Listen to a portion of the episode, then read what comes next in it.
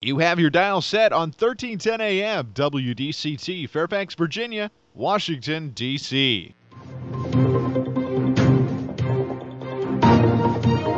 워싱턴과 미국, 그리고 세계의 흐름을 짚어보는 라디오 워싱턴의 시사 토크쇼. 워싱턴 전망대.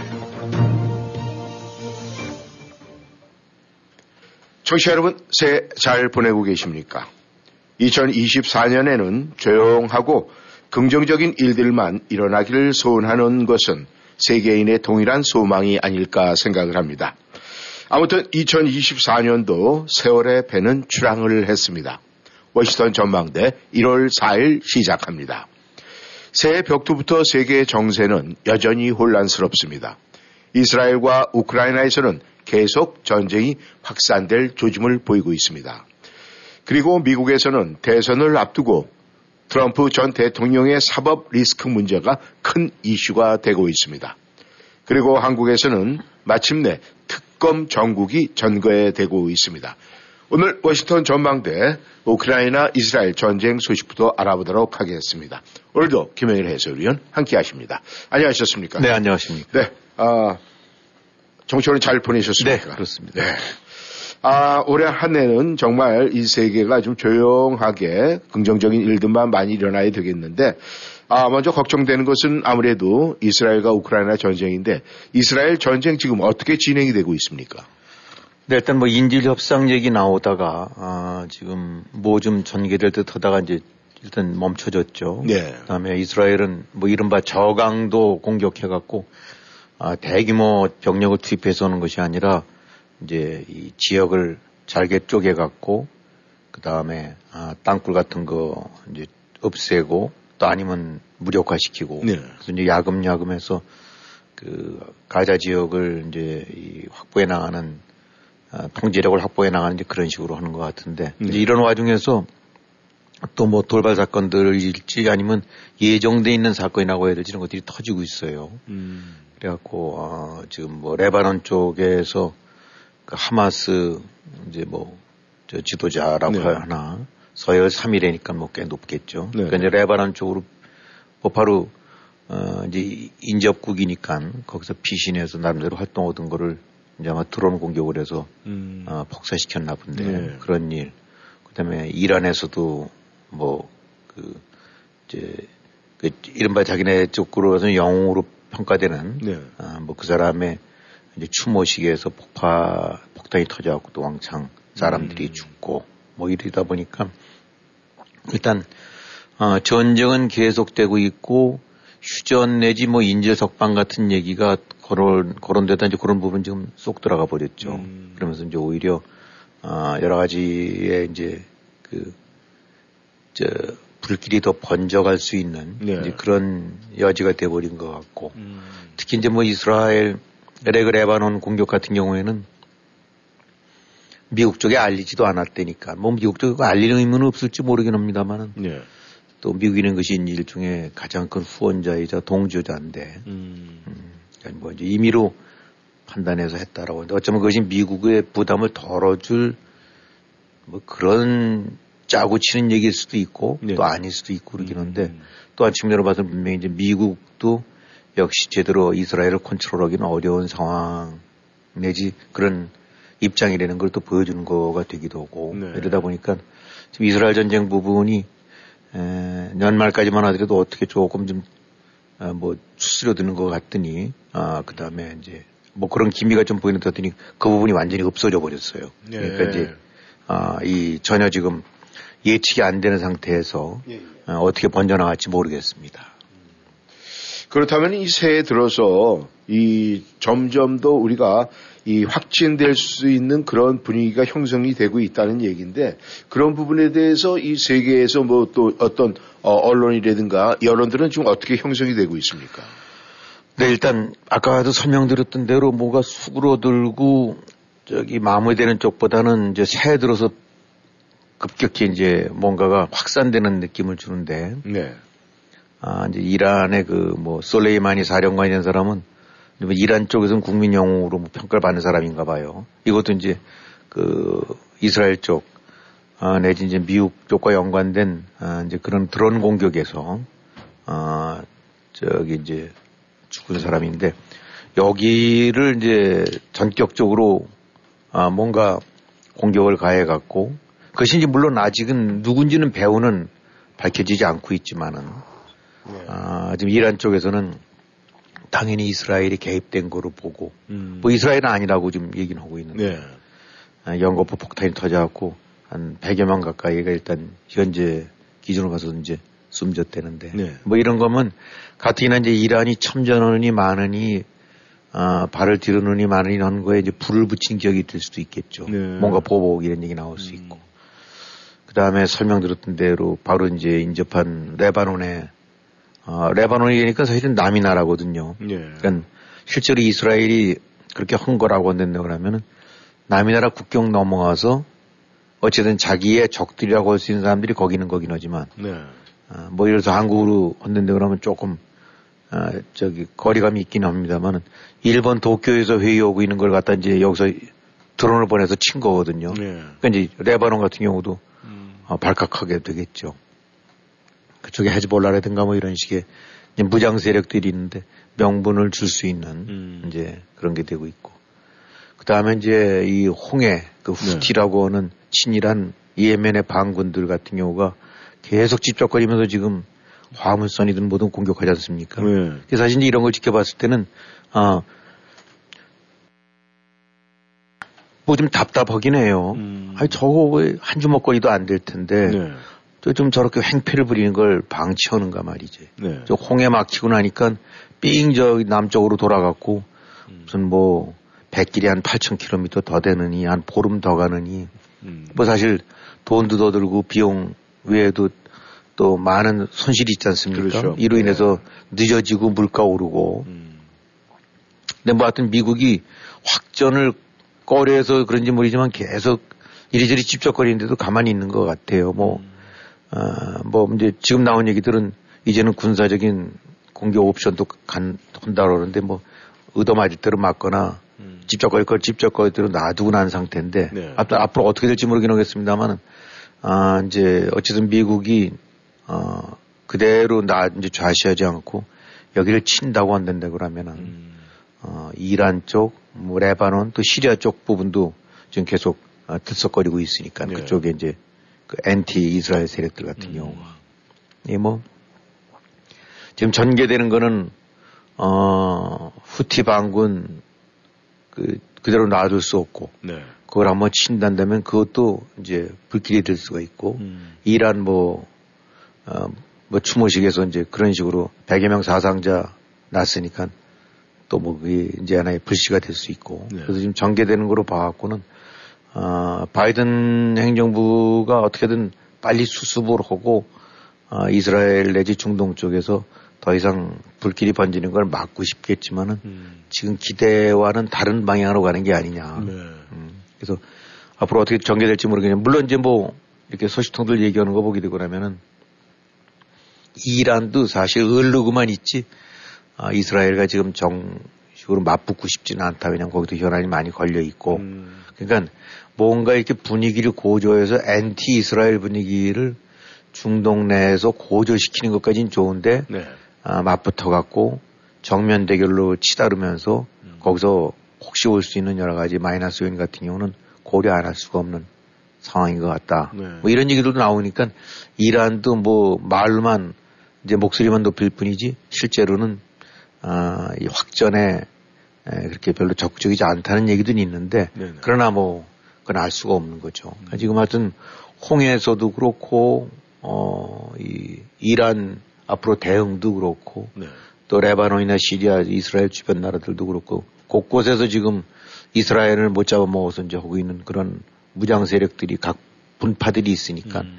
이 중에서 어느 쪽 하나라도 아, 이 방아쇠를 당기게 되고 나면 얼, 얼로 불꽃이 튈지도 모르는 네. 이런 상황이 전개되는 것 같아요. 음. 여러 가지가 아, 뭐 우크라이나도 지금 뭐 전혀 어, 뭔가가 마무리될 기미는 없는데 예. 아, 이스라엘 쪽이라든가 그 중동 전체적 보게 되고 나면 아, 이것도 간단치는 않고 오히려 뭐 번지면 번졌지 쉽게 수그러들 그런 상황은 아닌 것 같아요. 네.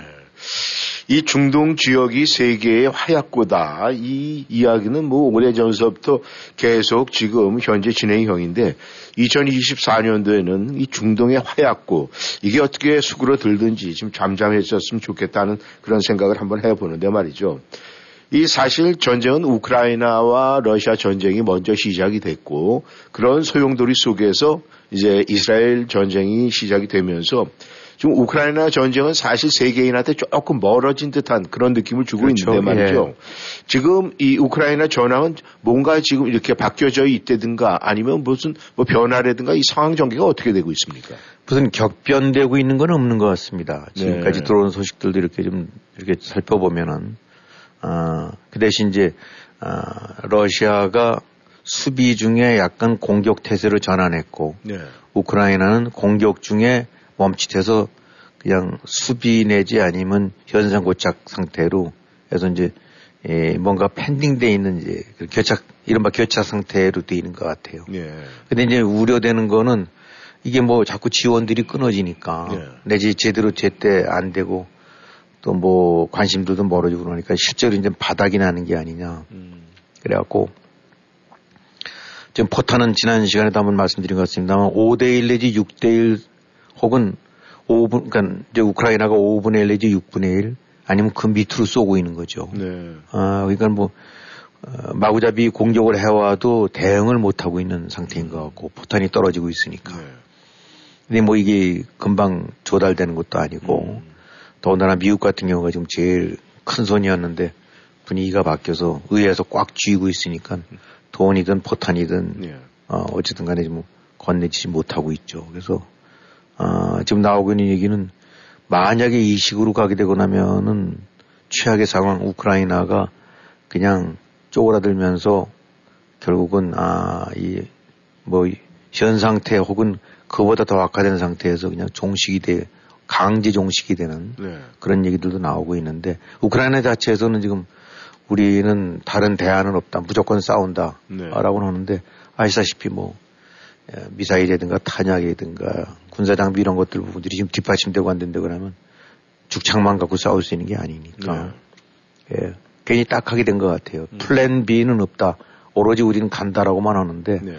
이게 돈줄을 진 쪽에서 아, 흔들거리고 있고 그래서 물론 지금 유럽들 쪽에서는 아, 우크라이나의 장래에 관해서는 사실은 유럽국들도 부담이 크죠. 네. 아, 지금 다 앞에서 뭐 미국만큼도 안 되게끔 또 제각각인 점도 있긴 하지만은 아, 이제 우크라이나가 어떤 식으로 종식되느냐에 따라서 특히 어, 러시아와 접해 있는 리투아니아 삼국이라든가 네. 폴란드라든가 음. 아, 바짝 붙어 있는 데 같은 경우에는 아, 제2의 우- 우크라이나가 될 수 있다는 위기가 아, 그런 위기감을 안 가질 수가 없겠죠. 물론 네. 나토 일원이니까 음. 그런 측면에서는 뭐 함부로 못할 거라고는 알긴 하면서도 네. 그러나 아주 안 좋은 선례를 남길 수 있는 거고 음. 아 그러니까 이런 측면에서 지금 우크라이나도 아, 뭔가 시원한 소식이라든가 이런 것보다는 네. 지금 푸틴이 오히려 승승장구라기보단 또 여유를 갖고 버티고 있는 음. 뭐 이젠 휴전이고 뭐고 없다 뭐 말로는 이제 그런 식으로 나오고 있는 어, 그런 여러 가지 참 답답한 상황이에요. 근데 네. 어, 장기적인 전망이라도 좀 나으면 나은데 지금 최소한도 우크라이나와 관련해서는 트럼프가 만약에 대통령이 된다 그러면 그건 아주 우크라이나 입장에서는 어, 악몽이나 다름없는 상태인데 네. 이제 악몽이 현실화될 수 있는 여지가 크다고 보니까 음. 그럴 것이 이제 좀 있다고 보니까 사실 미국이 적절로 안 나서게 되면 유럽 국들도 슬금슬금 보면서 자기네 아, 안보에 직접적인 영향이 가는 거긴 하지만 네. 또 미국이라는 큰 손이 멈칫하게 되고 나면 또 거기 따라서 음. 어, 쭈뼛거리게 되는 거거든요. 네. 어, 그래서 지금 진행되는 양상으로 봐갖고는 어, 별로 좋은 방향으로 지금 사태 전개가 되는 게 아니다. 네. 그것도 참 답답한 일입니다. 네. 이 러시아 이 푸틴 대통령이 이번에 문제 대통령 선거가 있다고 하는데 이 우크라이나 전쟁을 나름대로 카드로 사용하고 있지 않나 그런 생각이 들고 있습니다. 아무튼 이 우크라이나 전쟁 이 뭔가 좋은 소식이 좀 나왔으면 하는데 좀 더 지켜봐야 될 것 같은 그런 생각이 듭니다. 이 미국도 마찬가지인 것 같아요. 미국도 이제 올해 대통령 선거가 있는데 점차적으로 우크라이나 전쟁 문제도 이 바이든 정부의 어떤 역할론이라든가 이런 것이 많이 좌우가 되는 것 같은데 지금 이 상대 트럼프 전 대통령의 이 사법 리스크 전혀 이 대선에서 무시할 수 없는 건데 말이죠. 지금 사법 리스크가 점차 좀 심화되고 있다 이런 소식은 들리고 있어요. 그렇죠. 네. 어, 뭐, 네 건으로 기소돼서 뭐 기소 항목은 100여 건에 가까운 거라서 이미 그건 다 이제 아시는 바일 텐데. 네. 어차피 이제 요런 재판들을 내지 요거와 관련된 결정들 같은 것들이 좀 나오고 있어요. 네. 어, 무슨 요즘 이제 가장 그 포커스를 받고 있는 것이 이제 대통령 자격. 네. 어, 이 한마디로 어, 이- 이제 169 의- 의사당 난동 사태가 일종의 이제 국가에 대한 반역을 선동한 거다. 네. 그런 측면에서 트럼프가 선동한 거로 해서 사실상 반역죄를 진 거나 다름없다. 네. 그러니까 미국의 수정헌법상 아, 14조 3항인가 거기에 아, 이 반역죄를 범한 그런 사람은 어, 공직을 맡을 수가 없다라는 그 조항을 원용을 해갖고 네. 그러니까 대통령 출마 자격이 없다. 음. 이제라고 해서 그거를 지금 저 20몇 개 주에서 지금 진행이 되고 있죠. 네. 이제 근데 그 중에서 뭐 위스콘신이든가 이제 아닌 저 이런 데 쪽에서는 그건 아니다라고 나온 데도 있고 네. 캘리포니아도 아니라고 나온 데도 있지만 이제 콜로라도 주 대법원이 네. 아, 자격이 없으니까 빼버려라 네. 아, 대통령 그 명부 쪽이 투표 명부에서 네.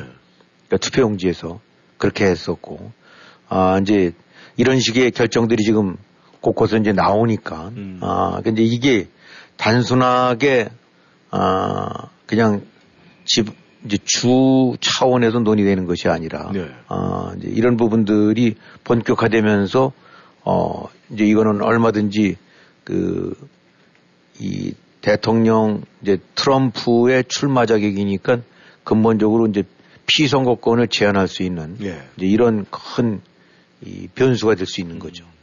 예, 물론 이제 아 지금 이제 콜라도 같은 데 경우는 이제 민주당 주라고 봐야 되기 때문에 네. 또 대의원도 많지가 않고 음. 어, 선거인단 낼 수 있는 그 표도 많지 않은 데니까 어차피 민주당 주니까 뭐 트럼프에 대해서 노가 나온다 하더라도 대세는 지장이 없다고 볼 수 있긴 하지만은 네. 이제 문제는 아, 이것이 학자들 논리라든가 학자들 주장, 시민단체 주장을 넘어서 어, 이 주 대법원이 어, 이 배제 이, 이름에서 빼라 라는 네. 판결을 내렸다는 것 자체가 주는 의미가 큰 거죠. 음.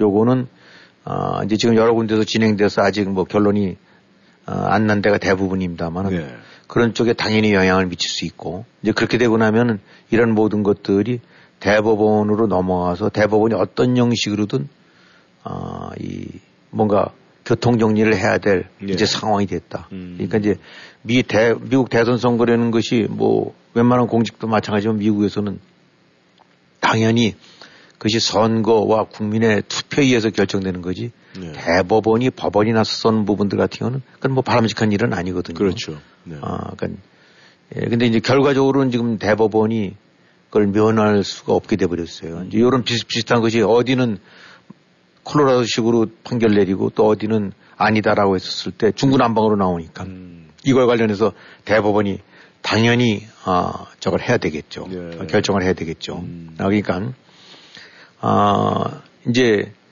이 특히 이제 유- 요거와 관련돼서 정말 만에 하나 대법원이 손을 들어준다는데 그러면 그야말로 이제 대- 저 트럼프 같은 경우는 아예 명부에 이름도 못 올리게 되는 거니까 난리가 나겠죠. 네. 어, 대법원이 최종 어, 그런 류의 판결을 하게 되고 나면은 기속력이 있으니까 하급 법원들이 따를 수밖에 없으니까. 음. 그러나 아니라고 하기도 어, 대법원도 적지 않은 어, 이제 부담을 안게 될 거예요. 네. 왜냐하면 이제 콜로라도 법원에서 지정했었던 것이 여기서 요건은 그겁니다. 아, 인류 의사당 난동이 폭동이냐 반역행위냐 네. 맞다. 음. 그럼 그거에 관여된 사람들은 반역자냐 네. 맞다. 네. 트럼프가 반, 관여됐다고 보느냐 맞다. 네. 선거 방해 혐의에 관여됐다고 보느냐 맞다. 네. 그러니까 반역 행위에 가담 내지 관련됐다고 보기 때문에 공직을 맡아서는 안 된다라는 네. 것이 결론이니까 음. 이런 류의 어, 법률적인 판단이 어, 일종의 이제 유죄 판단이, 이건 유죄 판단이 된 거거든요. 예.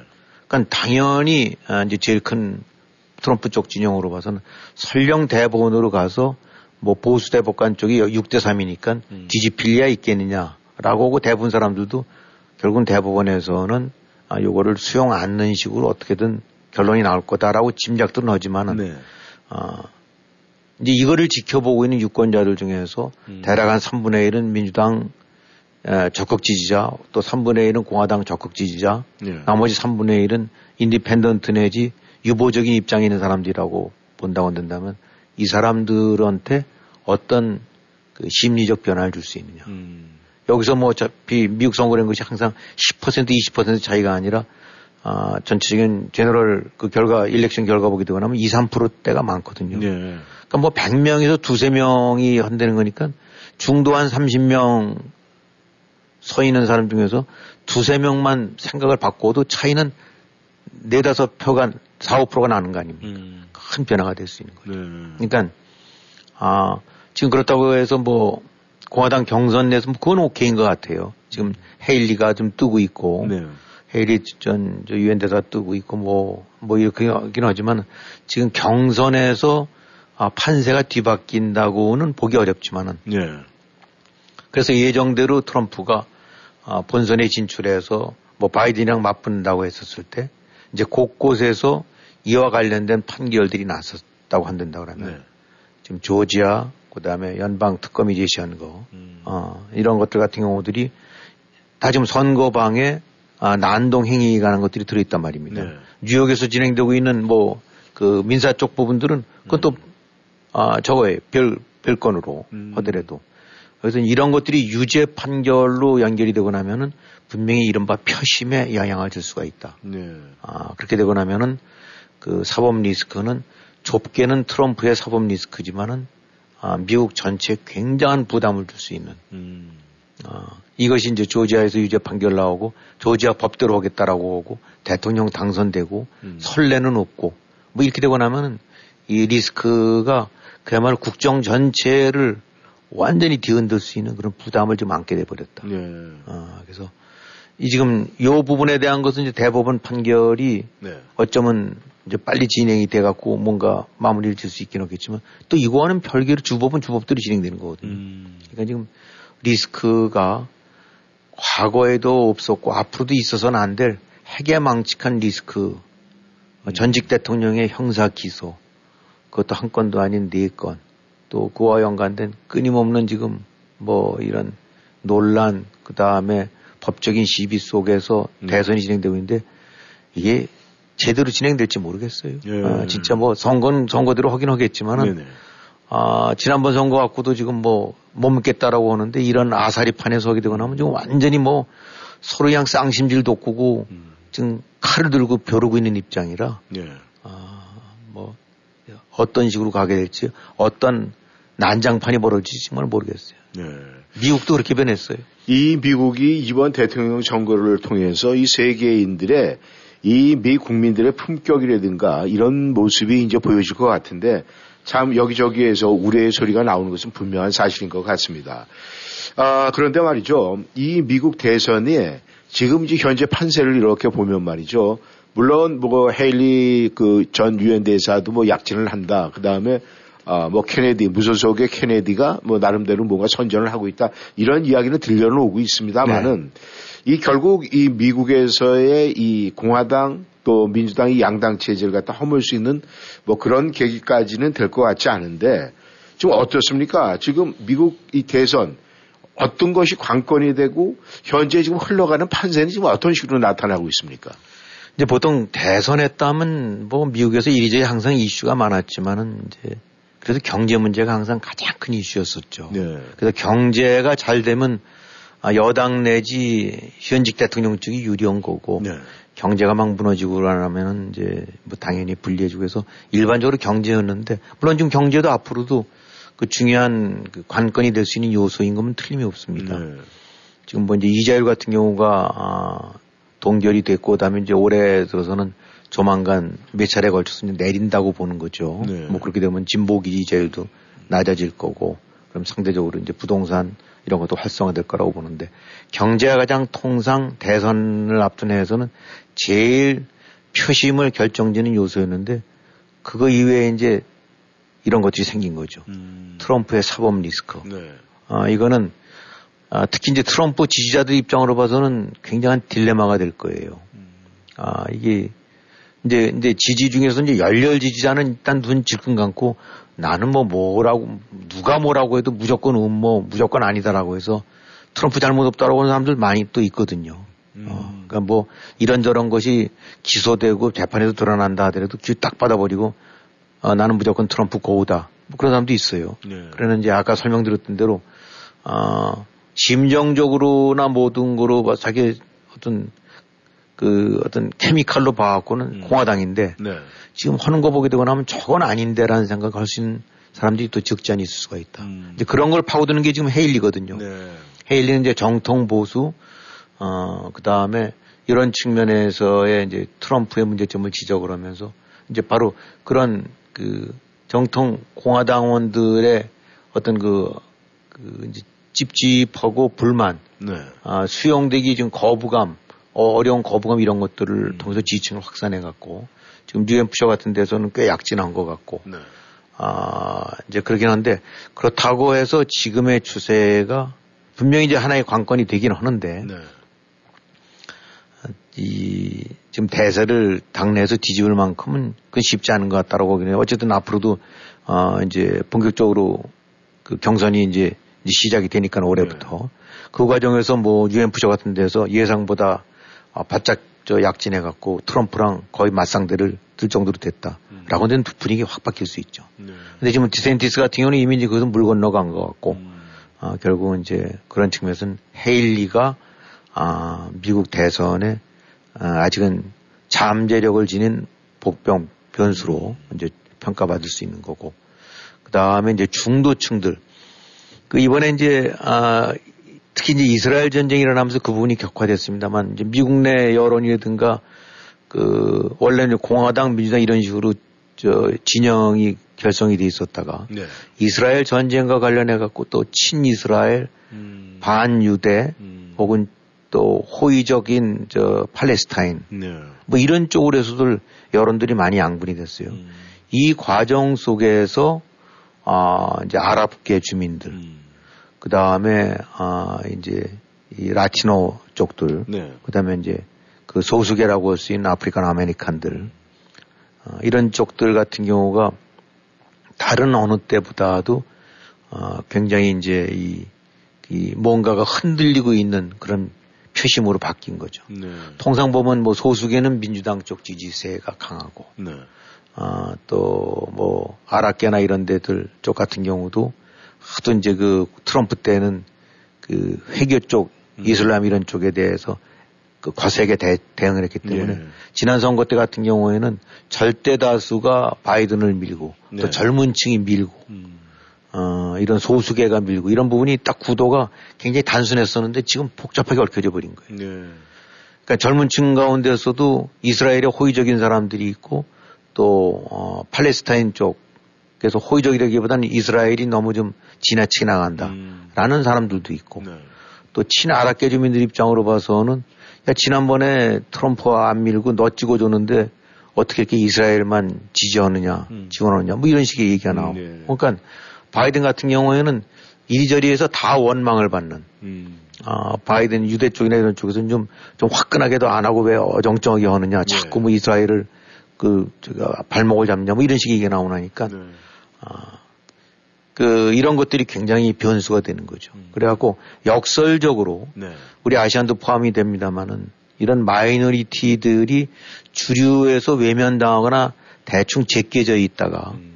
조금 더 주목을 받게 되는 뭐 그런 긍정적인 측면은 있긴 하지만 네. 어차피 이 사람들이 전통적인 백인 뭐 노동자 계층 네. 그래서 보수 쪽 그다음에 고학력 또 아니면 북동부 지역에 살고 있는 네. 아 이런 리버럴런 쪽 음. 아, 백인 뭐그 흑인들을 다 포함해 갖고 이런 식으로 구분됐던 거에서 제3지대라고 할 수 있는 이 그 마이너리티들 혹은 소수계 네. 내지 아, 이 아랍계 혹은 뭐 이런 식의 라티노 음. 이런 부분들 같은 경우가 이번에 굉장히 그 표심들이 전통적인 그런 패턴과는 많이 벗어날 수가 있다. 네. 그래서 그런 측면을 봐서 어떤 공화당이든 민주당이든 다 긴장을 하고 좀 더 이제 신경을 쓰게 되겠죠. 음. 이게 어디로 갈지 모르니까. 네. 어, 젊은 층도 어, 도식적으로 해서 무조건 뭐 이 민주당 지지 그것도 아닌 것 같고 특히 음. 이제 이스라엘 전쟁과 관련해서 젊은 층들 사이에서 완전히 의견이 갈리는 것 같아요. 그래서 하여튼 헤일리 부분, 아, 그 다음에 이런 중도층 부분, 예. 이런 것들 같은 경우가 큰 변수가 될 수 있다고 보고 또 하나는 아, 이제 그 케네디 후보라고 예. 할수 있는 그 제3의 후보. 음. 뭐 20%대로 뒀다는 건 이건 대단한 거거든요. 네.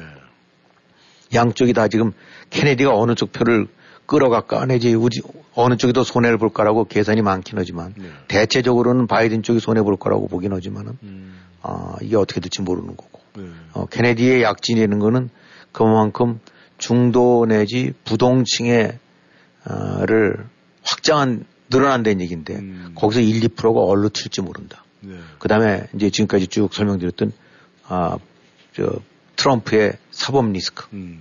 이 부분 같은 경우가 이제 중간에 지금 3월 3월부터 막 재판도 시작되거든요. 네. 그럼 빨리 진행 이제 특검 같은 데서 이제 빨리 진행을 하려고 그래요. 음. 어떻게든지 빨리 해갖고 빨리 1심 판결이라도 받게 되고 나면 대선 전에 네.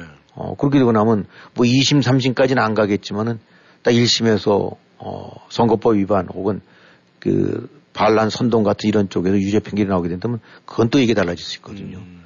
어 선거 끝날 때까지 최종 판결은 안 나올지 모르겠지만 어, 상당수 사람들한테 어 이거 유죄야 이거는 문제가 있네 라고 해서 어, 표심이 달라질 수 있는 여지를 줄 수 있다. 네. 그러니까 이런 것들을 감안하게 되고 나면 어쨌든 올해 선거 같은 경우가 음. 아, 통상 예정돼 있던 아, 뭐 그러니까 이번에 같은 경우는 그 여론조사 하는 사람들이나 이런 데가 굉장히 혼란스럽다고 하는데 네. 전통적인 대선 패턴이 아닌 거예요. 음. 그러니까 전통적인 대선 패턴에서는 뭐 예를 들어서 선거 1년 전에 네. 또뭐 경제가 뭐 경제 성장이 3.7% 이상 되면 네.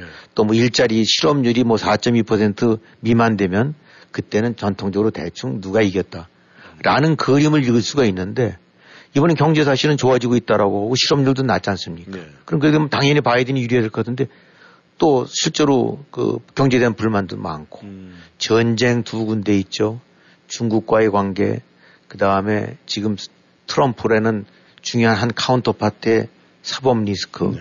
이스라엘 전쟁과 연관된 미 국론 분열, 음. 진영 논리의 더 악화, 거기에 지금 설명드렸던 중도층 이런 거다 보니까 그 전에는 토끼 뭐 기준점 한 서너 개만 갖고만 해도 딱 그림이 잡혔는데 지금 기준점들이 막 움직이고 난리치는 기준점들이 대여섯 개가 돌고 나니까 음.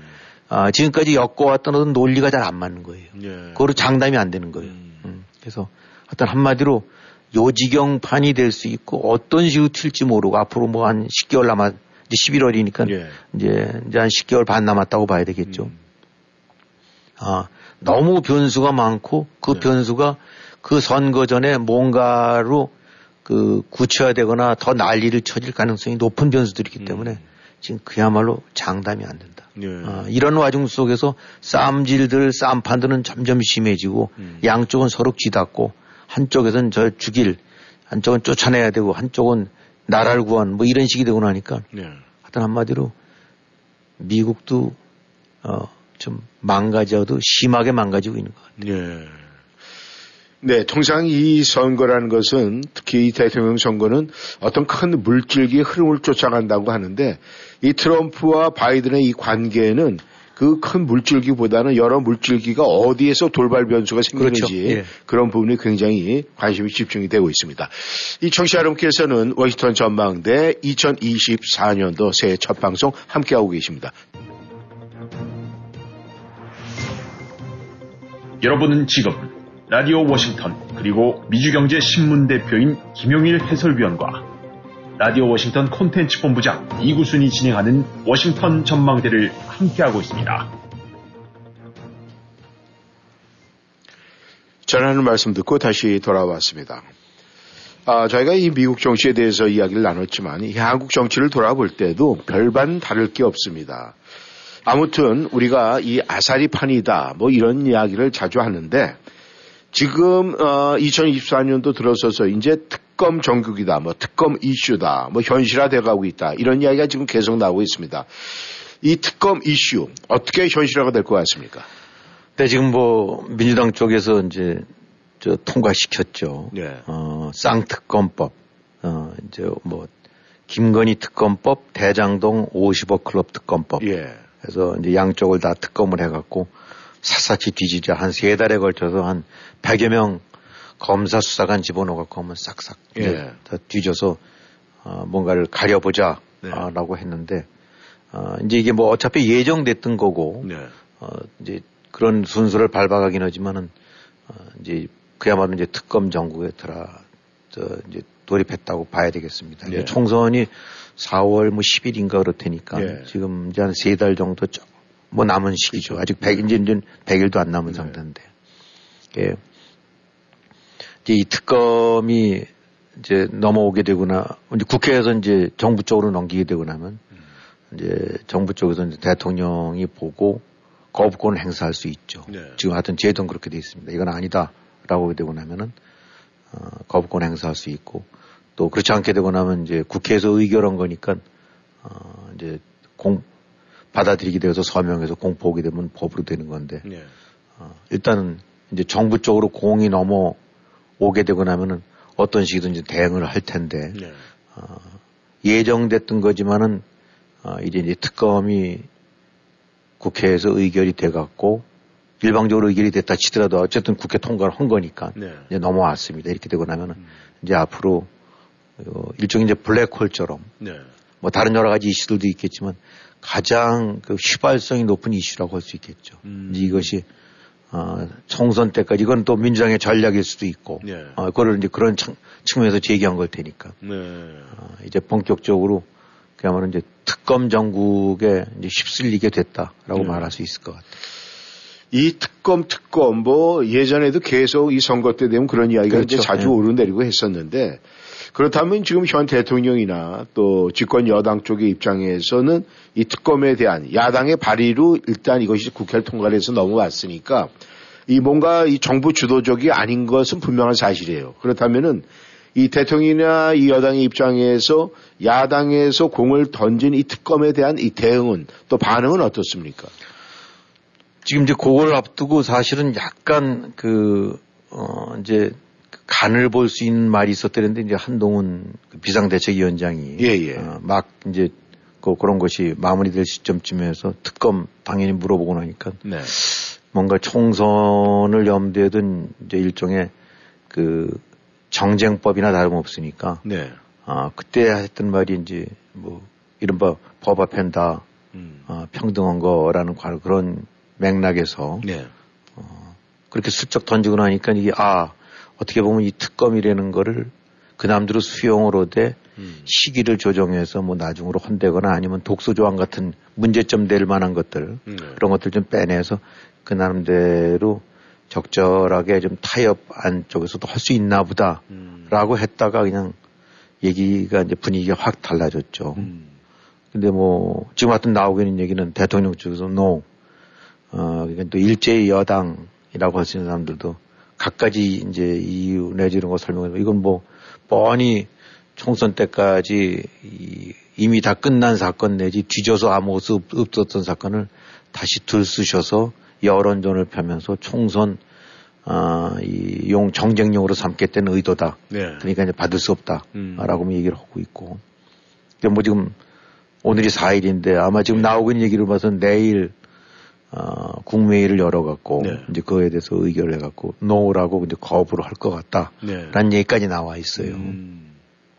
아마도 어, 뭐 그렇게 되리라고는 보는데 네. 이렇게 되고 나면은 어, 특검을 거부한다는 얘기는 이제 일, 거부라기보다는 다시 한번 다시 심의해 주쇼 이거는 마땅치가 않소. 네. 라는 식으로 이제 보내는 거거든요. 음. 어, 그러니까 이제 이에 대해서 민주당 쪽 같은 경우에서는 이제 특검을 받아라 라고 뭐 기자회견도 하고 네. 그 다음에 특검을 안 받겠다는 이유로 등장하는 것이 적절치가 않은데 대통령 부인이 걸려 있는 거니까 이해 당사자로서 어, 이 제3자가 아닌 이에 당사자로서 거부하는 거니까 이걸 갖다 이제 무슨 권한쟁의 청구 같은 거 이런 걸 걸어갖고 네.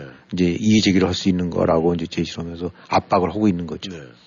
근데 하여튼 외형적으로 뭐 대통령 이른바 청, 그전 청와대 음. 대통령실 쪽에서는 넣으라고 하고 있고 네. 이걸 짐작할 수 있는 여당 쪽 여당 쪽에 뭐 고위 당직자 이런 사람들 쪽은 아 이건 안 된다 아뭐 네. 이렇게라고 어 당연히 이제 거부권을 행사하는 거로 나오곤 얘기는 하고 있는데 네.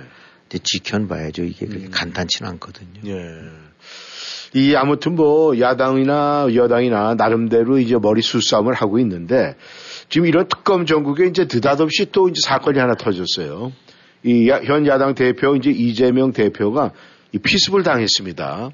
예전에도 이 박근혜 전 대통령이 뭐 유죄를 나갔다 그런 피습을 당해서 큰 이슈가 됐었는데 지금 이재명 대표 피습 당하는 거 이걸로 인해서 뭔가가 지금 또 회전력이 강해졌는데 말 그대로 이 아사리판이 되는 거 아니겠습니까? 이거 그렇죠. 예. 네. 뭐 느닷없는 돌발 사건이라고 봐야 되겠죠. 이제 앞으로 수사에서 밝혀지긴 하겠지만은 네. 어떤 뭐 이른바 배후라든가 조직적인 뭐 그거라는 것까지는 아직 안 나온 것 같은데 그건 뭐 장담할 수는 없고. 네. 하지만 하여튼 그 당사자가 지금 나오고 있는 일부 보도 보게 되고 나면은 뭐 이, 지금의 여당이라고 할 수 있는 국민의당 시민가 네.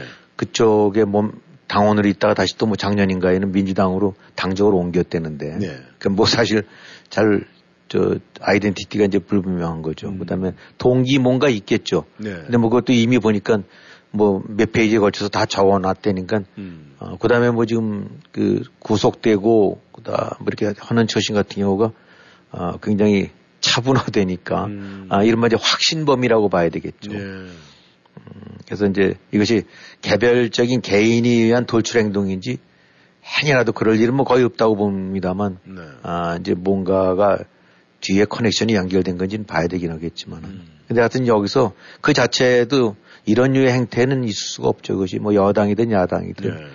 아, 보수든 진보든 어느 정치인들에 대해서도 이런 식의 물리적인 폭력으로 해서 뭔가 의사표시로 그런 거는 음. 그거는 용납될 수가 없는 일이죠. 네. 근데 이제 그와 관련해서 이제 또 참 눈살 찌푸리게 될 수 있는 것들을 보게 되고 나면 이른바 유튜버인가 뭔가 이런 식으로 해서 여론전들 네. 그냥 한쪽에서는 아, 이 자체는 아, 기본적으로는 안 된다. 아, 그리고 그런 건 용납해서는 안 된다라는 음. 것이 하나의 약속이 돼야 되는데 음. 이제 이걸 갖고 각자 유리한 쪽으로 해석을 오고 떠넘기기 식으로 해서 네. 한쪽에서는 음모가 있다, 자작극이다, 음. 또 과도하게 해서 뭐 어, 얼로 떠넘기려고 한다. 예, 네. 그러니까 그냥 어, 이걸 통해서 그냥 뭐 험담 욕설에 서로 상대방 손가락질에 네. 뭐 이런 부분들이 나고 그 저 자꾸 제기돼 갖고 음. 그야말로 아사리판 아수라나 다름없는 네. 이제 그런 모습들로 더, 어, 이제 이게 자꾸, 그, 저, 안 좋은 모습들이 비춰지는 것 같아요. 음. 어, 이제 이거와 관련해서도 또 보게 되고 나면 또 오늘 나온 소식들을 보니까 그 뭐 이재명 대표 그 수술한 걸 갖고, 네. 어, 그 부산 그쪽 지역에서 이제 다 그런 일이 있었지 않습니까? 예. 그래서 아마 이제 부산대병원인가 근로 해서 갔나 본데 이제 거기서 있다가 헬기를 타고 음. 이제 서울에 왔다는 거죠. 예. 아, 근데 아무튼 나온 얘기 보게 되고 나면 그냥 한마디로 부산이 거기가 제일 전문가 그 그런 걸 치료할 수 있는 데인데 네. 그 집이 서울대병원으로 가갖고 음. 어, 어떻게 보면 부산을 바보로 만들고 음.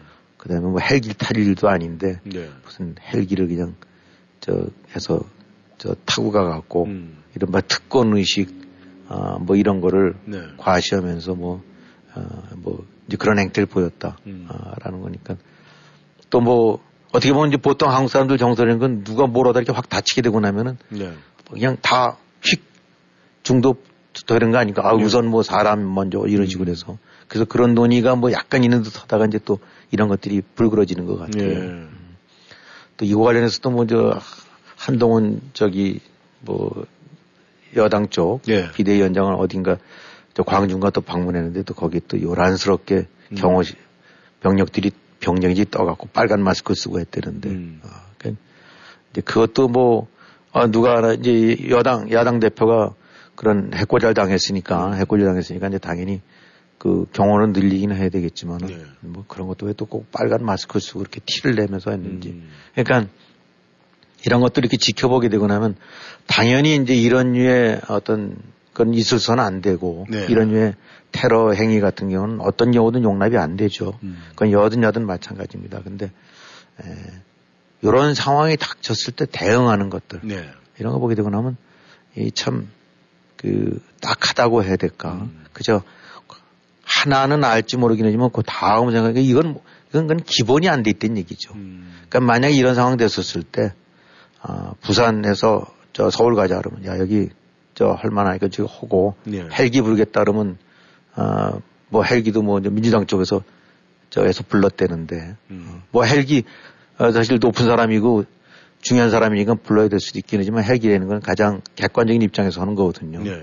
어, 뭐 그러면 뭐 발가락이 찢어져도 헬기를 불러야 되는 건 아니지 않습니까? 네. 그러니까 그런 의료 전문가 상태로 봐갖고 이거는 그냥 차량으로 움직여도 되는 거다. 음. 아니면 긴급 시급한 거니까 어떤 데면 그건 뭐 야당 대표가 아니라 홈레스라 하더라도 헬기를 불러야 되는 네. 거니까 그런 상황도 아닌데 그러니까 이런 걸 보게 되고 나면 뭔가 이런 것 속에서 어떤 내공 내지 그 사람의 면모를 엿볼 수 있는 네. 아, 그냥 이것도 보게 되고 나면 아, 역시 또 반, 그런 측면을 봐서는 특권 내지 선민의식에 꽉 차여갖고 뭐 이런 부분들이 드러나는 것 같아요. 음. 약간 저 야당 그 이렇고 여당도 뭐 요란스러운 경우 같은 것도 이렇게 보게 되고 나면 저 한마디로 이렇게 쭉 봤었을 때 이잘 네. 있고 성숙하고 품격 있고 깊이 음. 있는 정치인들이라기 보다는 네. 에이 그렇지 뭐라는 생각을 음. 하게끔 하는 그런 모습들도 있네요. 그러니까 네. 하여튼 아사리판이라는 것이 뭐 그 하나로만 만들어지는 거 아니지 않습니까? 음. 각가지 요소들이 다 보게 되면 좀 아사리판 요소들만이 합쳐져 있는 것 같아요. 아무튼지. 네. 아, 여당이든 야당이든 간에 국민들한테 확실한 믿음을 주지 못하기 그렇죠. 때문에 예. 이런 일이 좀 예사롭게 자꾸 등장하는 것 같은데 이 사실 대통령이나 대표 이 한 사람이 어떤 전국을 주도하는 건 절대 아니지 않습니까? 나름대로 거기를 보좌하고 있는 이 참모들의 역할이 굉장히 중요한데 지금 대한민국에서는 그 참모의 역할을 할 수 있는 사람들이 극히 드물다. 또 사람이 없다. 인재가 없다. 이런 얘기가 많이 들려오고 있는데 말이죠.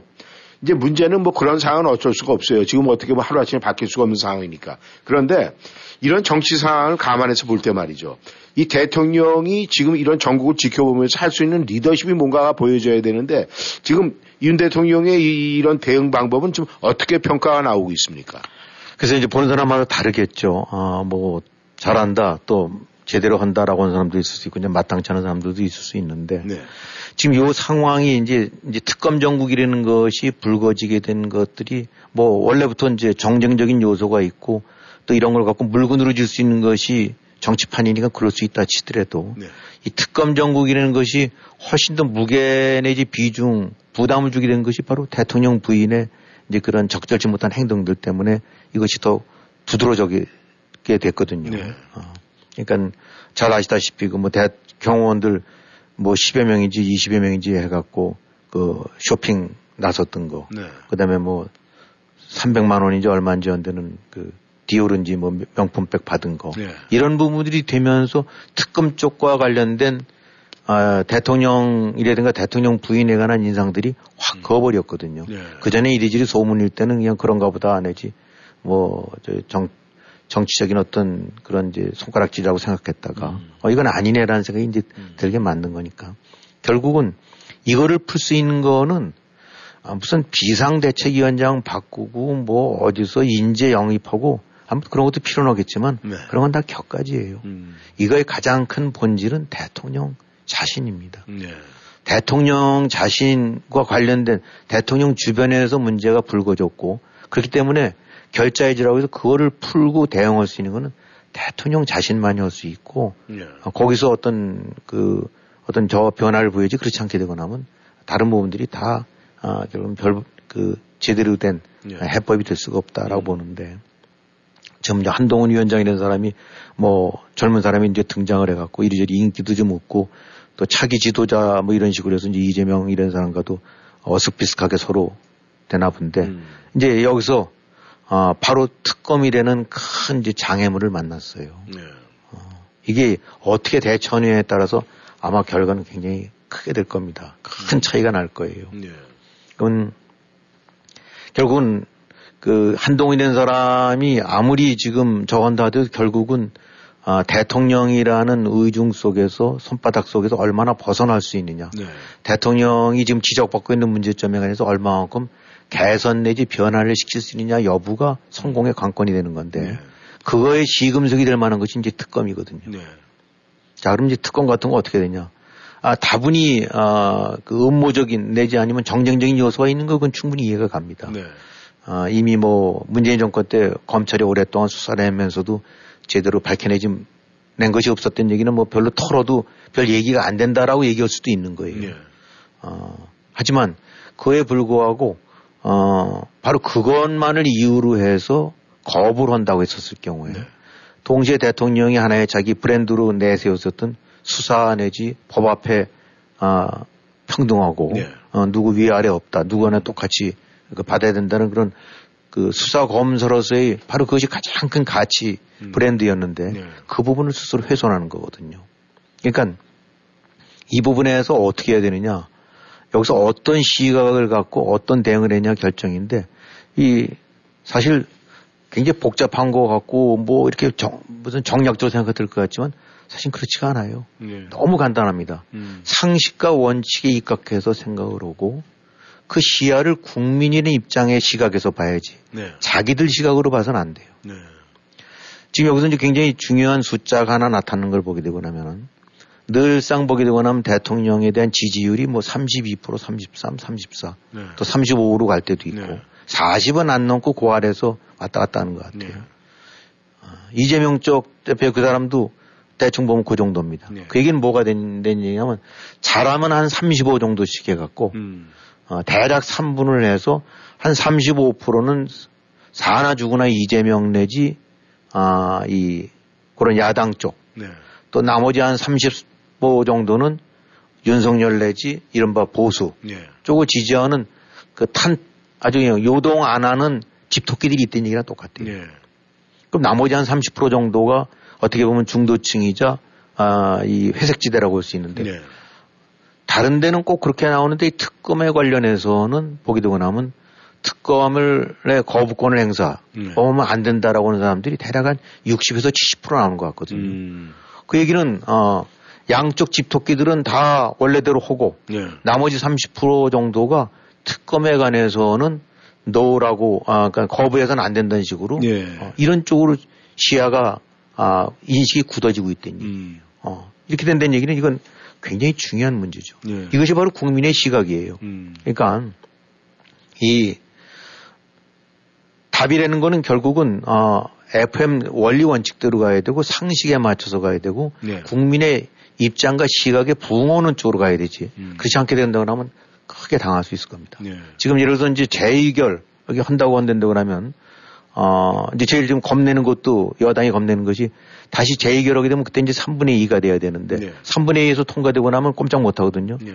근데 이게 아마, 아마 지금 정족수 따지면 199명이라고 하는데 예, 한마디로 여당 쪽 의원 18 내지 19명 정도가 동조하게 되고 나면 음. 다시 재의결했을 때 통과가 될 수 있는 거예요. 예. 그렇게 되면 끝장입니다. 음. 그러면 지금 이제 민주당에서 노리고 있는 거는 공천권 난리 파동에서 대략 좀 생각해보면 최소한 한 3분의 1 갈린다고 보게 되면 음. 3, 40명 정도는 떨궈질 수 있거든요. 네. 그때 떨궈지고 난 다음에 여전히 국회의원 신분이 있는 상태에서 다시 투표에 붙이게 되거나 하면 그 중에서 한 20명 이탈하지 않을까. 음. 현실화 될 수 있는 거예요. 네. 어.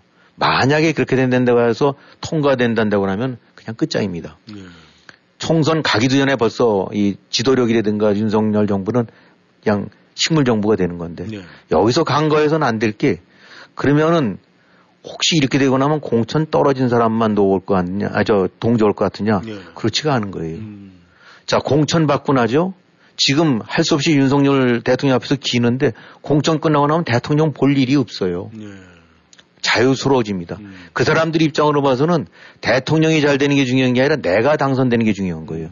그렇게 된다면 지금 특검 거부하게 되고 나면 어, 선거 때 아슬아슬한 데 많거든요. 음. 거기에 아, 이 특검을 통과시키는 것이 유리하다고 판단되고 나면 갈 수가 있는 거예요. 예.